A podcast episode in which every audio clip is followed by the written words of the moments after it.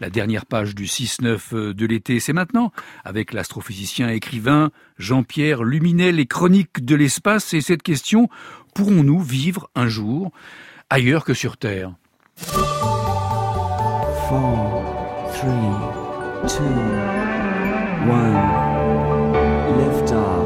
Envoyer un corps humain dans l'espace, c'est un peu comme envoyer un brin d'herbe dans un volcan ou une bougie dans la tornade. Ça craint.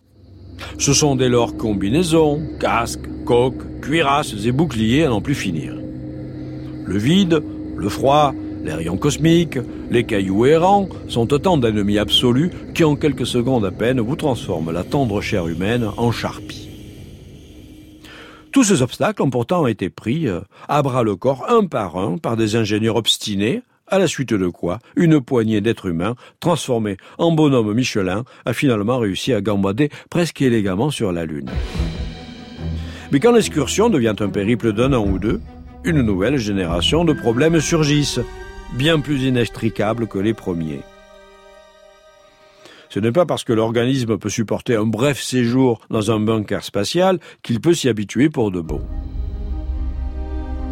Les astronautes qui reviennent sur Terre, après avoir passé plusieurs mois dans l'espace, ne se sentent généralement pas très bien. Le sens de l'équilibre perd la verticale, les os perdent leur calcium, les muscles fondent, le sang monte à la tête, les globules rouges disparaissent, le système immunitaire s'affaiblit, le volume pulmonaire diminue. Il s'agit donc de trouver des stratégies de compensation destinées aux os, aux muscles, aux fluides, au métabolisme, sans parler du psychisme. Il faudra certainement des années encore pour pouvoir dire que l'on a passé en revue tous les problèmes de fonctionnement du corps humain dans l'espace. Admettons que l'on y parvienne un jour. Va-t-on pour autant se précipiter pour s'installer ailleurs que sur notre bonne vieille terre, laquelle a en effet tendance à devenir de plus en plus invivable. Des obstacles vraiment sérieux s'opposent à l'éventualité d'un séjour d'êtres humains sur d'autres planètes, que ce soit dans le cadre d'une mission scientifique de courte durée ou pour une installation plus durable. L'obstacle essentiel concerne les conditions de vie sur toutes les planètes du système solaire. Elles sont effectivement inhabitables hein, pour l'être humain, à moins que celui-ci ne soit muni d'équipements lourds et coûteux. À titre d'exemple, l'atmosphère est pratiquement inexistante sur la Lune et sur Mercure, irrespirable sur Mars, tandis qu'à la surface de Vénus, où il fait 450 degrés, l'homme serait cuit en quelques minutes. Pourtant, certains scénarios ont été imaginés par les chercheurs. On peut ainsi envisager l'installation d'une base lunaire entièrement close, constituée d'une grande bulle sous laquelle les astronautes se trouveraient à l'abri, évoluant dans une atmosphère artificielle.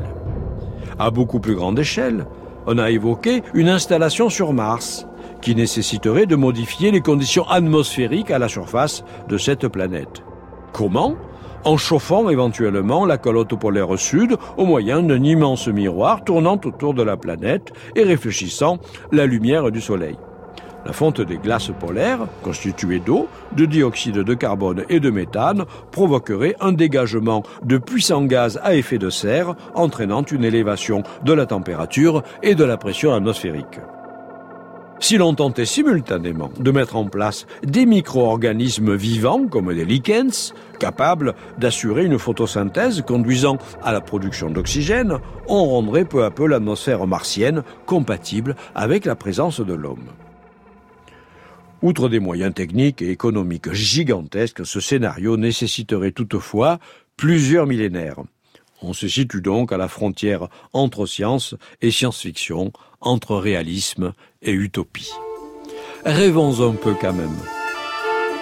On peut raisonnablement espérer que la Lune sera la première escale pour l'expansion de l'humanité à travers le système solaire. À la fin de la prochaine décennie, il devrait être possible d'installer une petite base habitée en permanence par 6 à 12 personnes qui effectueront des séjours de 3 à 6 mois. Elles y mèneront des expériences de géologie, de biologie, mettront en place des écosystèmes. La suite est plus hypothétique. En 2040, nous pourrions être capables d'établir un village de 200 personnes, et 20 ans plus tard, un bourg lunaire de 1000 individus. Et en 2069, un siècle après Apollo 11, date symbolique, les Sélénites pourraient déclarer l'indépendance de la Lune. 2069. Les chroniques de l'espace Jean-Pierre Luminet, toutes les chroniques de l'espace diffusées dans ce 6-9 de l'été paraissent aujourd'hui. Elles sont rassemblées dans un livre aux éditions Radio France et Cherche Midi.